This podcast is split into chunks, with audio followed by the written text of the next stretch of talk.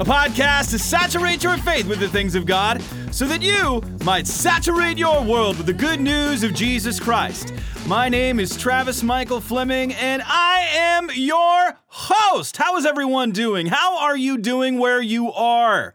I hope that you are doing well. I am doing so good because the sun is out where I'm at and the snow is melting, and I have come to learn something. I don't like snow. I don't like darkness. I don't like any of that. I want sun. Please give me sun and help me to move where there is someplace sunny. I don't know about you, but I get down. I get down when there's just so much darkness and you just can't get out with people and it's cold and you're just kind of stuck in the house. And man, I can't wait for summer. So I hope that it continues to get warmer and I can't wait for the time to change so that we can have some serious sun. Now, some of you who have been around for a while, and I'm talking on the way back machine here, we're talking like 1981, all right? I know that many who are listening to my voice right now, you haven't even sniffed that far away. You were born in the 2000s, you have no idea what was going on in 1981. But there was this old dude who used to run the news. Actually, he was the CBS News anchor, Walter Cronkite.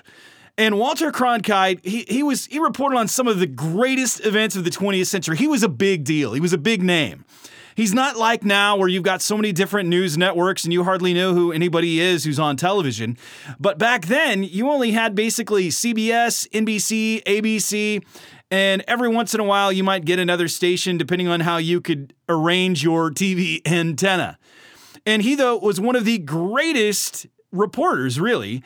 And he ended all his broadcasts with this really signature phrase that he had. And he would say, and that's the way it is. And then he would give the date. Now, I think that if Cronkite lived during the time of the early church, that this event that we're going to be reading about today, he would have reported on it it would have been one of those newsworthy stories that people would have wanted to hear and understand what it meant. And I, I, don't know if you're like me, but sometimes you'll read a story or you'll hear a Bible story and you're like, I have no idea what that means. Can you please tell me, help me to understand it and, it, and bring it out for me? And, and when we get into the book of Acts, which is where we've been at for the past several weeks, I mean, what did the events in Acts chapter 3 mean? Why did Luke, who is the author of this book that we've learned, Dr. Luke, why did he include it in here for us today? You know, yesterday's news often forms the way we live in the future. It is. Everything that happens helps to understand our, our our future. Just if we were to go back, let's say over a year and a half ago, and we were to talk about COVID or social distancing, you would have had no clue what we were talking about. But now, since we've experienced all those things, it helps shape how we understand and see different things that are going on. So, this really this passage that we have in Acts shows us who we really are where and in what we find our hope. And right now, I think people just have hope in all kinds of crazy stuff. They're just hoping that stuff gets over with. They hope in themselves. They just, they actually, they don't even think about hope. They just want to veg, tune out, and hope that it all passes. It's like being on a plane at 33,000 feet and you're flying across the ocean and you just want to watch all of the movies that you can until you actually get there. And I think that's what a lot of people are doing. People are just saying, I want to just get through this as fast as as possible. But when we get into this text, here we have an event so incredible that it's really hard to believe. I, it's hard to believe. For it shows us who we really are and again, where and in what we find our hope. And that, I'm not talking about Jesus. Where I mean, where is our hope at? And it also shows us who God desires us to be. So I want to read our text for us. We're in Acts chapter 3, and we're going through the entire chapter here. So just stay with me, and it's a story. So I just want to fade into this story. Now, Peter and John were going up to the temple at the hour of prayer, the ninth hour, and a man lame from birth was being carried, whom they laid daily at the gate of the temple that is called Beautiful Gate to ask alms of those who were entering the temple. I want to pause just there for a minute. I was in India and went to the Taj Mahal, and there were lame people. I mean, people without legs or their legs were broken, and they had to crawl around on their hands. And they had little mats, and people would come and bring them there every day. And it felt very much like the world of the New Testament. In our culture today, we don't have that as much, especially in the West. We don't see that as often, but here it was every day. And I've seen it in Jerusalem, I've seen it in India, and uh, I've seen it all over the place. In Egypt, I, I've just seen it all over. So here we get back to our, our, our text. Seeing Peter and John about to go into the temple, he asked to receive alms. And Peter directed his gaze at him, as did John, and said, Look at us. I don't know if they said it like that, but they said, Look at us. And he fixed his attention on them, expecting to receive something from them. I mean, total get this. But Peter said, I have no silver and gold, but what I do have, I give to you. In the name of Jesus Christ of Nazareth, rise up and walk. And he took him by the right hand and raised him up, and immediately his feet and ankles were made strong. And leaping up, he stood and began to walk, and entered the temple with them, walking and leaping and praising God. And all the people saw him walking and praising God, and recognized him as one as the one who sat at the beautiful gate at the, of the temple, asking for alms. And they were filled with wonder and excitement at what had happened to them. Just if we were to finish there, you would have been like, wow, but how does that apply today? I can't just walk up and do that to someone, right? I mean, do you have that ability? I don't. I've not yet seen that. Okay? Why, why is it there then? Well, let's get back to our text. We're going to we're going to elaborate the story a little bit further.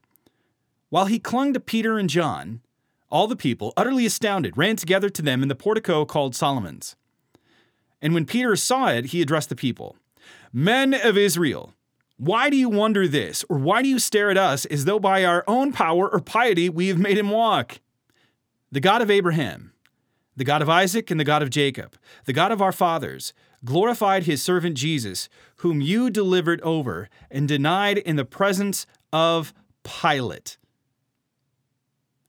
When he had decided to release him, but you deny the holy and righteous one and ask for a murderer to be granted to you. And you killed the author of life, whom God raised from the dead. To this we are witnesses. And his name, by faith in his name, has made this man strong, whom you see and know. And the faith that is through Jesus has given the man this perfect health in the presence of you all. And now, brothers, I know that you acted in ignorance, as did also your rulers. But what God foretold by the mouth of all the prophets that his Christ would suffer, he thus fulfilled. Repent, therefore, and turn back, that your sins may be blotted out, that times of refreshing may come from the presence of the Lord, and that he may send the Christ appointed to you for you, Jesus. Whom heaven must receive until the time for restoring all the things about which God spoke by the mouth of his holy prophets long ago. Moses said, the Lord God will raise up for you a prophet like me from your brothers. You shall listen to him in whatever he tells you. And it shall be that every soul who does not listen to that prophet shall be destroyed from the people. And all the prophets who have spoken, from Samuel and those who came after him, also proclaimed these days You are the sons of the prophets and of the covenant that God made with your fathers, saying to Abraham, And in your offspring shall all the families of the earth be blessed. God, having raised up his servant, sent him to you first to bless you by turning every one of you from your wickedness. As we saw last week, the early church was really devoted to seeking God in prayer. It's pretty amazing when you look at it. And remember, since all of the early church came out of Judaism, they held on to the practice of Judaism, including the designated times of prayer morning, afternoon, and evening. Now, here we have Peter and John, two of Jesus' inner circle, were going to the Jewish temple at 3 p.m. during the, the time of the gift offering and often called the hour of confession. And many pious Jews would come at that hour. There were, there were several different gates at the temple, and Peter and John were passing through the gate known as the Beautiful Gate when they encountered a man who had been born with legs that didn't work and who was probably about 40 years old. Most families were not overly sensitive to a child's disability. Having traveled in India, like I said before, and traveled around the world, yeah, there, there's not a lot of sensitivity or grace to it. I have a friend of mine who grew up in the Middle East and he had a disability, and he said every time he turned around, he was beaten. He was beaten by his family because they felt that his disability was a curse upon them. He was beaten on the way to school. He was beaten by his classmates. He was made fun of and even beaten by his teacher. So, we see that disability in the ancient world was not always looked on uh, so well or with such great grace and mercy. Many were actually cast off and left for dead. And this guy had to be carried to the beautiful gate of the temple daily. It was a prime spot. I mean, you got to, you know, location, location, location, right? And there was a lot of foot traffic, which meant that he could get more alms and get more food and everything that he needed. And since it was believed by Jews that giving alms would actually bring atonement for their sins, this spot was perfect for a cripple like himself to get money. Jewish law actually forbade any man who had a deformity or disability of any kind to go to the temple, but this man got as close as he could. Now, I understand that many of us aren't familiar with the temple and everything that's around it or familiar with it, but I'm trying to give you an idea of what it looked like because the temple was really the center for life in Jerusalem. And this man, in many ways, is representative of us in our spiritual condition.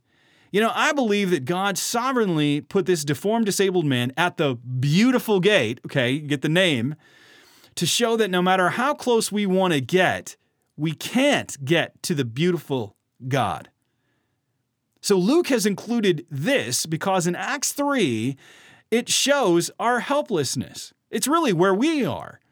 He was dependent upon the charity of others, and while we may not physically be like him, we are like him spiritually, helpless. We can't get to God on our own. There's no self help about it. I mean, we can read all the blogs and go to the news sites and check it out, and I'm good enough and I'm smart enough and people like me. Yeah, you can say that all you want, but that's not what he's talking about. I mean, God loves us. He has he sees us as worthy and He does set His love upon us, but we can't get to God. We can't fill the void in our own heart on our own.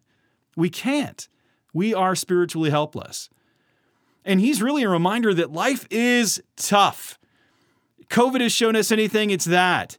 We're born damaged, every single one of us, with hardware that we can't change, with software that glitches in a different a bunch of different ways. We've got our sins and the things we struggle with and things we, we like and things about ourselves we don't like. I mean, life is tough and we're all dealt different hands that we really can't change. From birth, he knew it was going to be hard.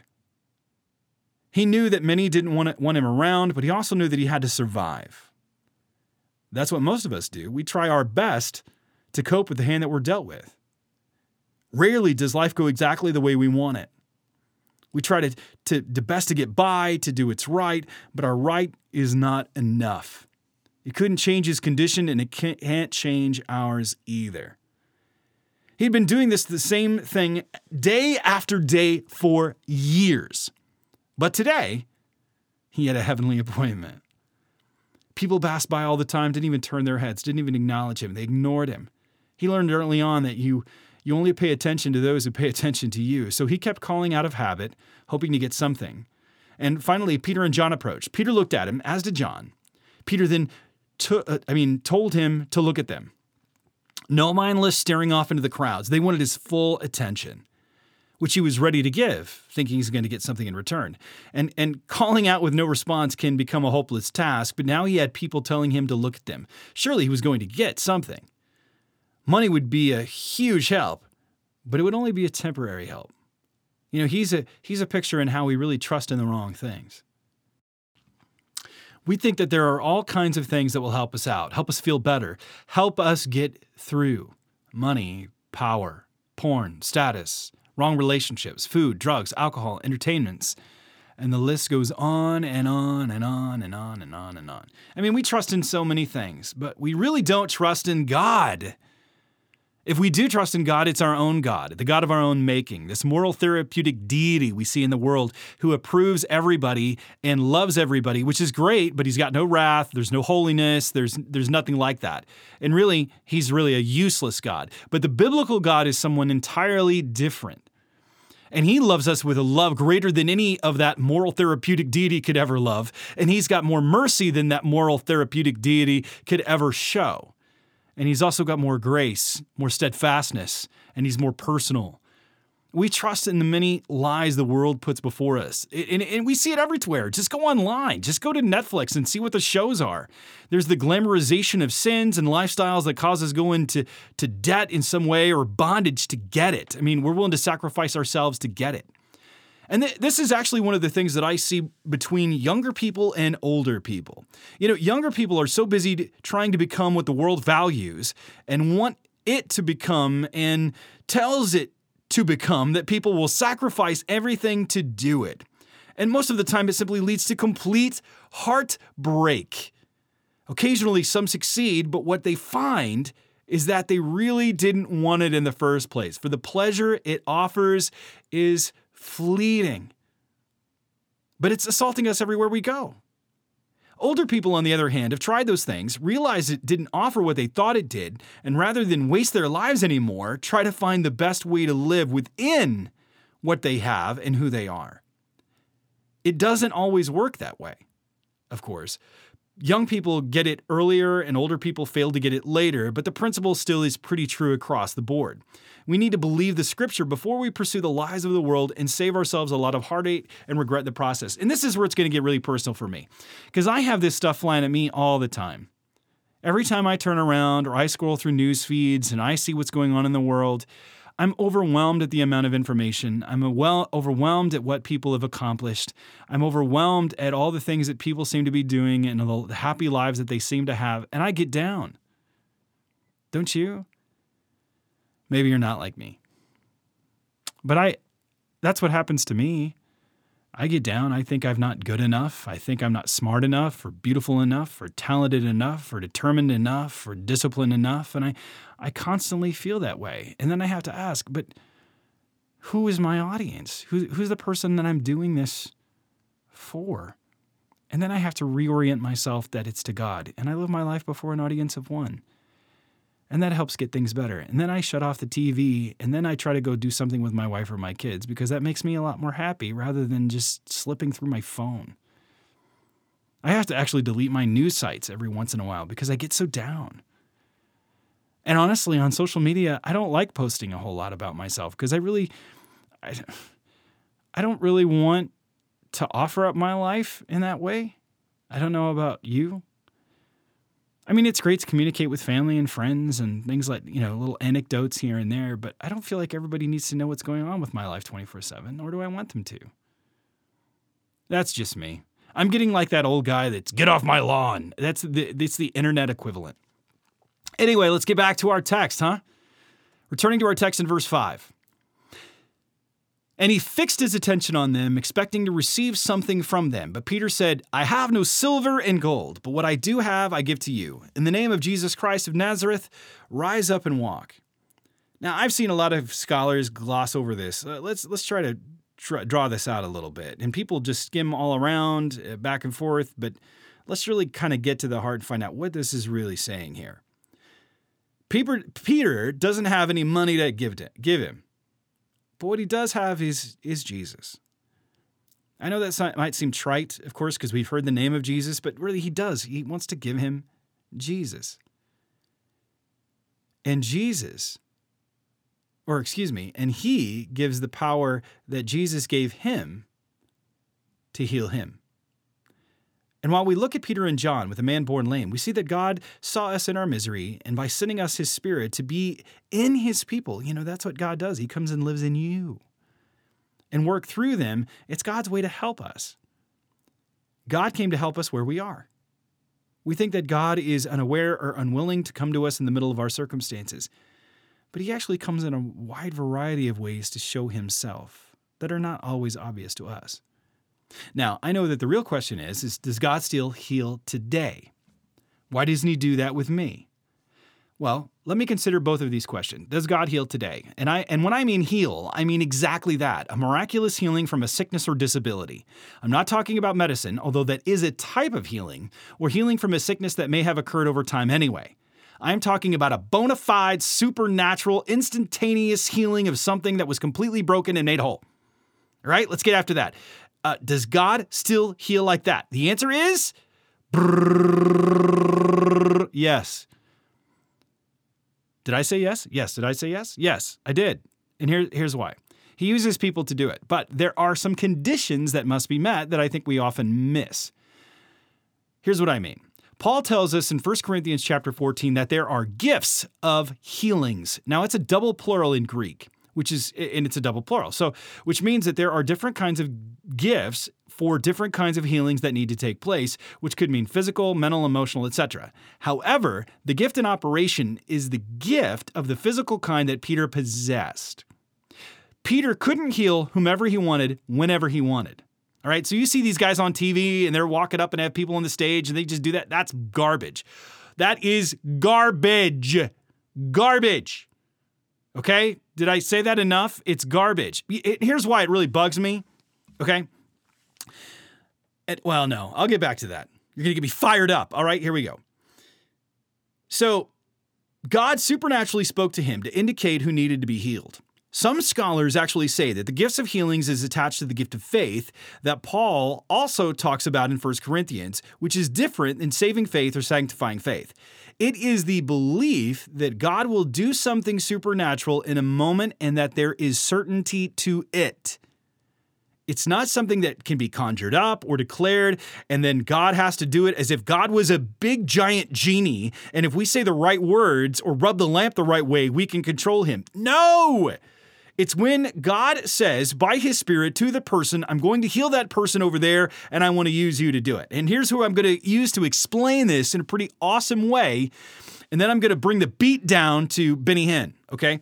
R.A. Torrey was the first superintendent of Moody Bible Institute in Chicago, Illinois. And he actually had one of those gifts of healings. And he tells stories of people he healed with broken limbs or hunchbacks. This is not the healing that Benny Hinn talks about, where he says, You are healed, but if you stop believing in the healing, it will go away. That is complete garbage. I could rip this microphone out of the, the, just rip it right now and throw it across the room because I've seen him do that and it makes me so angry. Doesn't that make you mad? Here's why it's garbage because it keeps the person in a prison of guilt where they are beating themselves up all the time because they feel sick and then disbelieve. The scripture knows none of that kind of healing. It only knows a supernatural and instantaneous kind. Torrey actually, though, had that gift. But even then, he said he couldn't heal everyone, only those God told him to heal, and that ministry was actually secondary to his proclamation or preaching ministry. That is exactly the kind that Jesus did too. He healed, but didn't heal everyone. And when he did heal and was becoming famous, he refused to go and heal more to cater to the crowds, choosing to go to other places to preach the gospel. So God does heal instantaneously and supernaturally when he gifts the gift of faith to the person with one of the gifts of healings. Now let me brought, dry this out again for, for Hinn here for a second. This is where I'm going to bring the beat down. Because what Hinn says is that, okay, he'll bring someone on the stage and he'll put his hand on him and he goes, You're healed right now. But if you doubt that healing, it's going to go away. Now let me tell you this if you've got a broken arm and that is healed, you don't need to doubt it so it will go away, right? Why is it that only the people that come onto stage that he heals are only those who have illnesses that you can't see? Where are the hunchbacks? Where are the broken arms and the limbs? Where's that? Okay? Because he doesn't do it. He is a charlatan. He is a wolf. He is a false teacher. And it's guys like that that got my dad killed. If you go back a few episodes, you'll see that because my dad was a part of that movement that believed if you had enough faith, you conjure it up then you will be healed. And he didn't go to the doctor. And by the time that everything, I mean, he got rid of his insurance and went through everything else. And by that time, he was too late for him and he was dead at 35 years of age. So to say that I got issue with faith teachers is an understatement because I have seen these guys and their false teaching and what it does. I had a guy in my church in Massachusetts who was told that if he put his hand on the TV, received Jesus by faith, and declared that 2006 was his year, year, he would have a year of bounty and prosperity. And he lost his job, he had a stroke, and he was so depressed because he felt God failed him that he took a bunch of pills and he killed himself. If you think that these guys are not false teachers, then you need to really go back to examine the scriptures because you are following people that are children of darkness. And I'm talking about Kenneth Copeland, and I'm talking about Benny Hinn, and I'm talking about Paula White. I mean, you want me to get after it? You want to talk about Joel Osteen? These are false teachers. False teachers. Sorry, I had a little fired up there. I just get so frustrated. I mean, the purpose of all this was to put into Holy Scripture was to help show Jesus' power. That's, that's why it's there. It was in Jesus' name that this man was healed. Jesus was behind the healing, and this miracle served to verify all that he said and did. It caused people to hold the name of Jesus in high regard. The name of Jesus is powerful because it carries of all of who he is and what he says behind it. Okay? And I, I don't pretend to know why God always heals people in certain situations, or excuse me, why God heals and why he doesn't. I mean, I wish I had this gift. I don't. I, I had a couple walk up to me when I was in India. I I got done speaking, and this couple, they were so young, they didn't speak any English.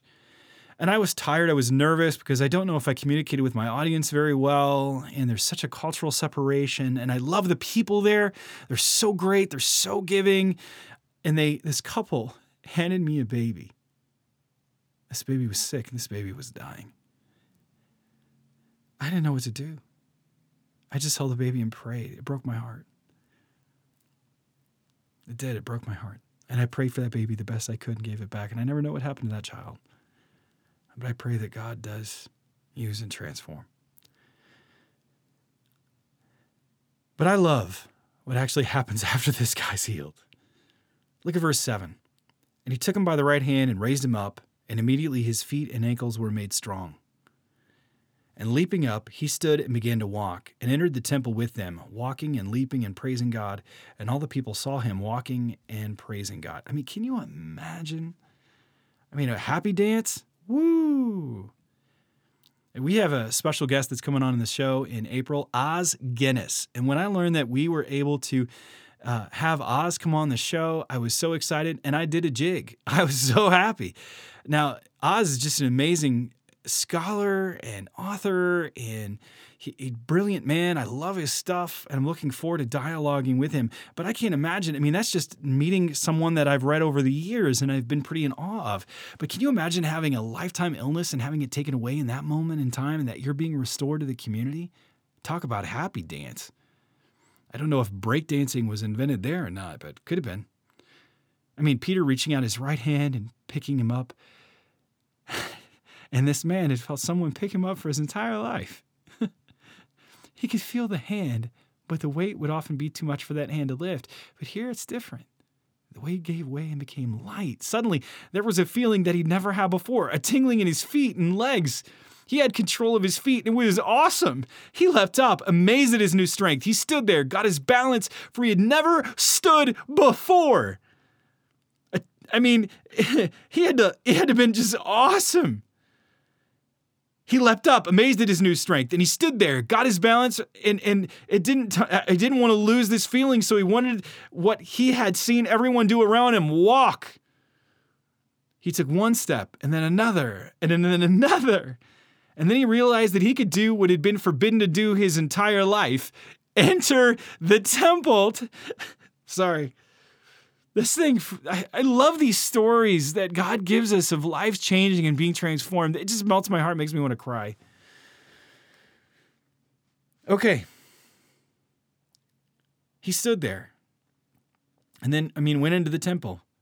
And the feeling of looking at people at eye level I mean, probably put his shoulders back and not be dependent upon anyone to enter the temple to finally feel like God cared and that you could have access to God. There is no feeling that could possibly describe what he went through. He started to walk and then he was leaping and praising God because he knew what God was behind it.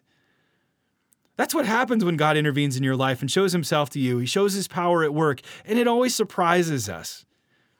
It's amazing how we can feel whole again, freed of a burden of a thousand lifetimes that has suddenly been lifted from your soul. To feel the exhilaration that comes with being free, to know that you've been forgiven, to know that your guilt is gone. It's one of the greatest feelings of relief that you can ever know. I mean, when I remember when I came to know Jesus, when I I mean, I grew up in church, but it wasn't until I 18 that it really made sense that I repented of my sin and turned to Jesus and and when that happened, I felt lighter. I mean, it's not been a perfect ride, of course, on the way. There've been ups and downs all the time, but but to know that I've been forgiven. And I gotta constantly though battle the guilt and the shame and not feeling good enough and not being enough and learning how to, to, to live in joy and be joy that's not just based on my emotions. I don't know if you're like that or not, but I am. You know, C.S. Lewis actually, you know, he's my hero, of course, entitled his autobiography, Surprised by Joy. He borrowed the title from the first line of a William Wordsworth poem, aptly named Surprised by Joy, Impatient as the Wind. He chose the title because he had a moment happen when he forgot about the death of his beloved daughter for a few moments. We're talking about William Wordsworth. Joy came when it was not expected. And for many of us, we think that following Jesus, and, and honestly, I'm, I'm going to be really frank right now, some of us find Jesus boring and a burden. But the actual opposite is true. And it's my contention that I'm not really sure who you know. You might know about him. You might even say you know him and you might know the doctrine, but you've not known the experience of being in his presence. Joy came when it was not expected. Some of us are Christ followers who have never really experienced that joy, but it makes me wonder if the belief is genuine. Again, not that we're not going to have down times, not we're going to not that we're not going to have dark nights of the soul, I mean, we have to learn to be joyous, practice joy, enter into joy. We, though I really do believe the scripture that the joy of the Lord is our strength, and that Jesus pursued his joy by pursuing the cross because he knew that it would lead to our salvation. Lewis trusted in Jesus and was surprised by the joy that it brought. The lame beggar was surprised by joy, and it makes me wonder are we? do we do we really know who Jesus is? And what he means to the universe? do we understand what God offers us in Christ? Sometimes we just see the words. It's like repeating a word over and over and over again and that it doesn't make any sense. And sometimes you hear the word enough and enough and enough and you just it just grows cold after a while. And there are times where God just has to really reorient our hearts and show up again. We've often tried to apologize for the church and what's gone on in the church and make things more palpable for people. And we want to entertain them to make them feel good. But God doesn't offer to entertain people, He offers to transform their life, though, upended in a way that can be terribly painful, but extremely amazing. hey, look at verse 9. And all the people saw him walking and praising God, and recognized him as the one who sat at the beautiful gate of the temple, asking for alms. And they were filled with wonder and amazement at what had happened to him. You know, the words for the response of the people reveal that they were stunned. The wording here indicates that they were stupefied, shocked, and wondered what it meant. But this is what happens when Christ comes into your life. He surprises us by joy, but he stuns other people. Who has been amazed at the change in your life? When God works in your life and causes other people to wonder, some will try to laugh it off, reason it away, they might think it's a, a phase or a midlife crisis is this is like uh, when they you know they might think to themselves this might be when you took up that diet it'll do for a little bit and then it'll go away. But you know when christ really enters a life it will stun those around them because they will be different think different treat others different. There will be a new joy in their life and make those around them want to know what they have you know, I found this out firsthand. I went back after high school and I, I came to know Jesus the second part of my senior year of high school. Like, really decided to follow him and give him my complete allegiance. And that was hard. I mean, eh, on one level, I didn't know what I was doing. I mean, I was in a small town and our church really didn't know much about discipleship. I mean, the sermons were basically old Billy Graham sermons or what uh, the pastor had listened to on the 700 clubs. There wasn't anything about exegesis or expository preaching or anything like that. So I was kind of left to my own devices to kind of learn and figure this stuff out myself. And though God was gracious and merciful in that, and I thumbed my, you know, I fuddled my way, I went back and forth. And I mean, I was dealing with my sin and I was frustrated with my sin. And, you know, one level, you're like burning your stuff because you see that in the book of Acts. You're like, okay, this is sinful. I got to get rid of this in my life. And then you're, you know, you're good for a bit and then you turn right back to it. And, but God was continually changing my life showing me how to pray. I mean, and I was a bull in a china shop. I mean, I was a terrible witness. I mean, in that I didn't know what to say. I would say stuff and it was the inner, the wrong thing to say at the wrong time, or it was the right thing to say at the wrong time. Mostly it just was something wrong to say or the wrong time. Either one of those, just keep changing them back and forth. And it was a few years later actually maybe a decade later and i was with my my best friend who had who had grown up i mean we'd been best friends through high school and when i came to know jesus he was not excited about that. And then he turned to jesus in college and then it was like we were best friends all over again. It was awesome. But we were talking about going back to school for a reunion and he just said you are so different. I mean you look different but you sound different. You're a different person than you were before and and that's what happens. It it stuns other people. People are surprised and they start asking questions. That's what happens when Christ really enters a life. There will be a new joy in their life that makes those around them want to know what they have. As the people were standing there stunned, Peter gives the opportunity to share the good news of Jesus. And Peter shows us where true hope is found. As the crowd is coming, the formerly lame man is clinging to Peter and John. The wording indicates that he was holding on so that he didn't get sent away. Perhaps afraid of the crowds or authorities would recognize him as the lame guy and send him away. He's like trying to get away, and Peter's like, No, no, no, no, no, no. You're going to stay right here for a second. But he had been changed, and the old rules no longer applied. I mean, like they thought, oh, he's going to shoo him away. He's unclean. He doesn't fit the temple. There's all these rules and regulations. But Peter wanted them to wanted them all to know that the reason that this man was there was because of the power of Jesus at work in him. It wasn't because of Peter and John's strength or their piety or their faith that this man was healed, as if they could build up healing points by obedience and then could be dispersed on whomever they felt was worthy. No. Peter made a special effort to connect Jesus back to the Messiah, who had been promised as the descendant of Abraham, Isaac, and Jacob. You see that in verse 13. He then goes on to describe the culpability in the whole thing, their culpability in the whole thing. They were the ones, I mean, he's talking about the audience now, they were the ones who delivered Jesus over to Pilate after Pilate had declared him not guilty. They were the ones who denied the holy and righteous one and asked for a murderer in his place. And then to top it all off, they had him killed, the very author of life. I want to stop for a second. To say that this is bold is an understatement. Peter had seen the crowd go after Jesus and had him killed, and now he is testifying in front of them about the same man. What would be the result? I mean, what would they do? Would they revolt? I mean, the change was too amazing. Peter takes the opportunity to point out their complicity in the whole thing. I mean, that's that's some serious holy chutzpah, okay?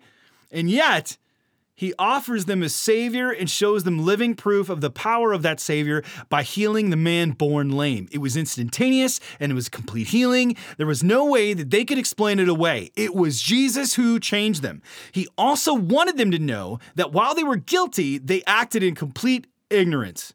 They had no idea how great he really was. But Peter wanted them to know and understand that even that was part of God's magnificent plan.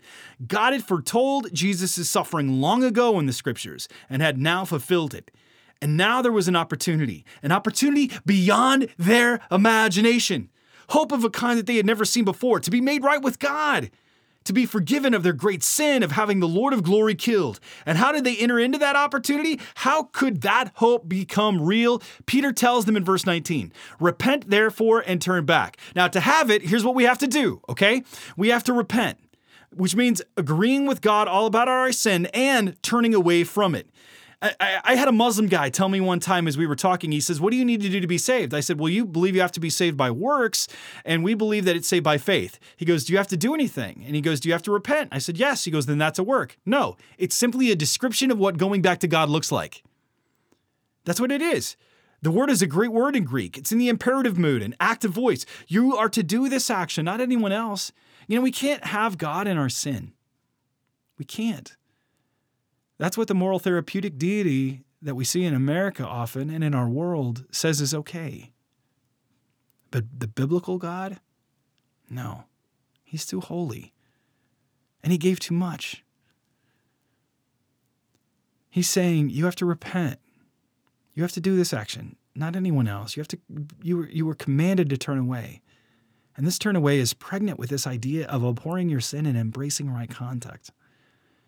I have heard a great many Christians recently tries to excuse their disobedience by saying that they are saved and God has got them, therefore they can be as disobedient as they want. No. You know, Romans chapter 6 verse 1 says, "What shall we say then? Are we to continue in sin that grace may abound? By no means. How can we who died to sin still live in it?" We can't. It's a rhetorical question made to wake you up. Simply put, you can't stay in your sin and hold on to the Savior. It can't be done. It's the opposite as day and night. The two cannot exist together in a voluntary in a voluntary basis. Allow me to read Hebrews chapter 10 verse 26 through 31, okay? Just stay with me. Dear friends, if we deliberately continue, continue sinning after we have received the knowledge of the truth, there is no longer any sacrifice that will cover these sins. There is only the terrible expectation of God's judgment and the raging fire that will consume his enemies. For anyone who refused to obey the law of Moses was put to death without mercy on the testimony of two or three witnesses. Just think how much worse the punishment will be for those who have trampled on the Son of God and have treated the blood of the covenant which made us holy as if we were, it were common and unholy, and have insulted and disdained the Holy Spirit who brings God's mercy to us. For we know the one who said, I will take revenge, I will pay them back. He also said, The Lord will judge his own people. It is a terrible thing to fall into the hands of the living God. You know, you know what really hurts me? It's what makes me sad. It's what drives me crazy. It's when people say that that you know following God is not that big a deal, or that they just say it's okay. God's okay with where I'm at. I've talked to him about it, and he says it's fine. it really makes me sad because it's not true. They believed a lie. And I want that for all my family. I want that for my friends. I, I, I, mean, meaning that I want them to repent. I want them to turn back. We have to practice this in our in our hearts. And Peter calls us to repent so that our sins will be blotted out. I mean, the word means to obliterate, erase, wipe out, blot out. Peter calls us to repent so that our sins may be removed. He wants to erase them ink in the ancient world didn't have a sticky quality to it so that it, that it couldn't stick to parchment. It could have water poured on it and it would simply wash off. Jesus takes away your sin from you, the guilt of all your sins, from the time you were born until now. No matter how bad it was, no matter how heinous the action, Christ's death was sufficient. It was not meant for the smallest of sins that most would gloss over, it was for the worst of the sins that you had ever done. He calls us to repent, enter into this forgiveness that has made available, been made available because of Jesus' death on the cross and his resurrection from the dead.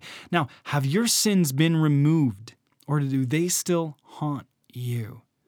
I've talked to so many believers over the years that are older and that carry this guilt for something they did 50, 40, I mean 40, 30, 20, 10 years just years and years ago. Have your sins been removed, or do they still haunt you? Now, here's the beautiful thing. Not only does He take his, our sins away, but the Bible says that as far as the east is from the west, He removes our sins from us, or He casts our sins to the very bottom of the sea. I mean, He, he removes them. You know, every so often you see this scandal break online where people's personal information has been exposed and all of the websites they've gone to or sites that they were a part of becomes known to the general public. Um, and and people have actually taken their lives once they found out they've been exposed. And and we have in our society today i mean you can delete your clear your history and really is it really clear? I mean it seems that anything that's on the internet lasts for a while right? But it, with god it's really gone it's been removed. He doesn't hold us against it anymore. And then when that happens, we experience renewal. Look at verse 20 through 21. The times of refreshing may come from the presence of the Lord. I love that idea. Just the English word, refresh. Refresh. What refreshes you? You know, the, the word in Greek is very unique. It means to breathe easily again, refreshing, and it, and it carries the idea of cooling or reviving with fresh air. It's used only here. I mean, have, have you ever been in a stuffy place where you felt that you couldn't breathe? There is an idea here that we can't breathe spiritually. We're always tense because we know that judgment is coming. But here, we know that we can find relief and renewal from God if we turn from our sins. He promises to give it. I mean, do you want freedom? Do you want renewal? To find strength that you've never known before? Plunge yourself into the gospel of grace. Embrace the forgiveness that is yours in Christ Jesus. Renewal cannot come if you are unwilling to repent, however the outer shell of the egg must be cracked before you can partake of its goodness. For the next verse, I want to actually look uh, at it in the New Living Translation, which conveys more of the idea of what's going on in verse 20 through 21. The times of refreshment will come from the presence of, presence of the Lord, and he will again send you Jesus, your appointed Messiah. For he must remain in heaven until the time for the final restoration of all things, as God has promised long ago through his holy prophets. As we experience renewal in following Jesus, we battle on, but we must remember that He is coming again, the time of the restoration of all things. We are renewed as we wait for creation to be restored. There will be a time when Jesus comes again and restores all things during the full reign of His kingdom. The effects of the curse will be gone. There will be no more death, sorrow, or tears. Everything will be made new, and we will be with him forever and ever. And that's this is what will happen when he comes again, and he is coming. Now, I want to end with verse verses 22 through 26. Moses said, "The Lord God will raise up for you like a prophet from me from your brothers. You shall listen to him in whatever he tells you." And it shall be that every soul who does not listen to the, that prophet shall be destroyed from the people.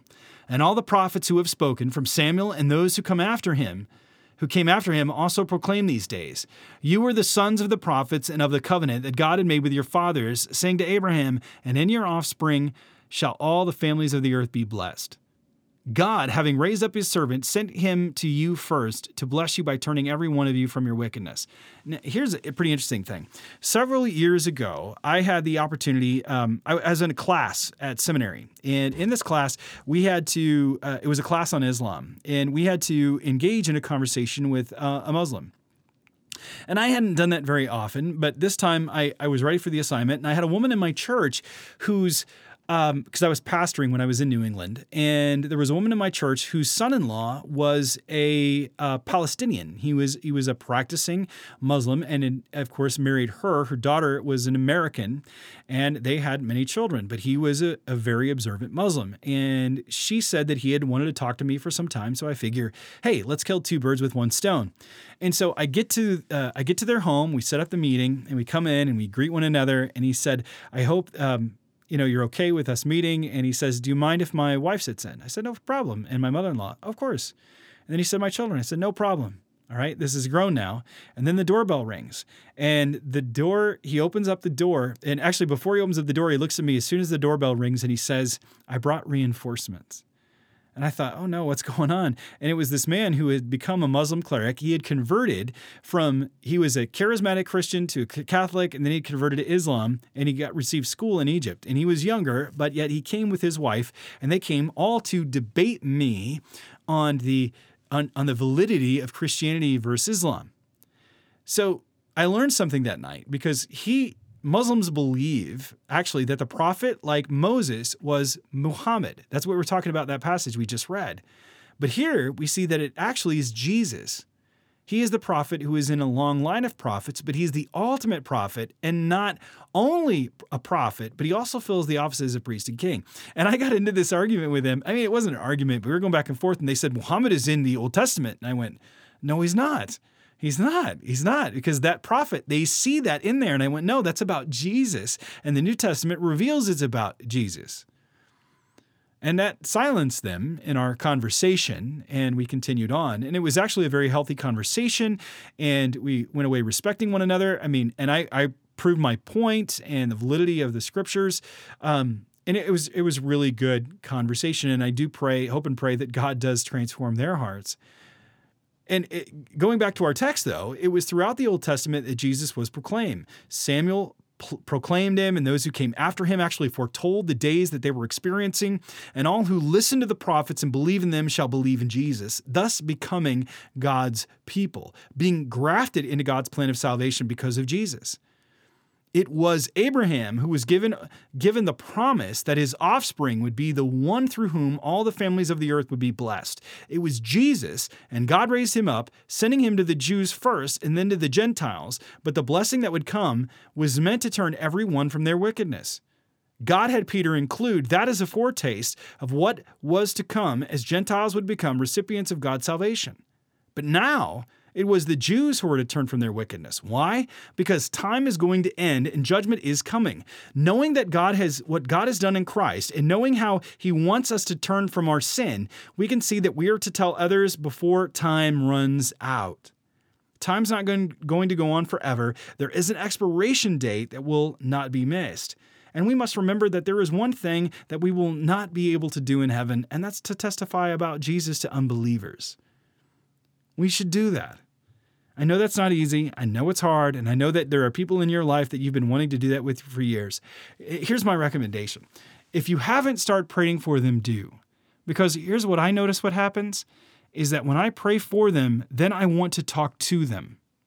I want to engage them. It's not always the case, but most of the time it, it, it, does happen that way. And start to share Jesus in piece by piece and start telling them about Jesus. Like, hey, how you doing? What's going on? Great. Or we're really struggling. You had a hard time. Really? Why you had a hard time? What, what, what's happening? I mean, show that you care first. Don't just try to be a used car salesman and lay out all the aspects of the gospel, but show care and compassion. Then talks about how God cares for us, and then start going through the story of how God came to meet us where we are. That's how God has ordained it. Going back to our text, we see that Peter healed a man so that others might see and know who Jesus is and receive a foretaste of his coming kingdom. He is coming again, and he's going to judge the living and the dead, and he will bring a new heaven and a new earth with him. So we shouldn't wait. Let's trust him today and tell others of people about who he is with our words and our lives. That's the way it is, as Cronkite said. Boom! That's it for today. We're done with the episode. If this has helped you, what are you going to do? You need to saturate your world. And if it's helped you saturate your world and water your world, then would you do us a huge favor? First of all, hit that subscribe button. I'll wait. Do it now. Did you do it? Good. Leave us a review, interact with us on our social media pages, and share this episode with other people.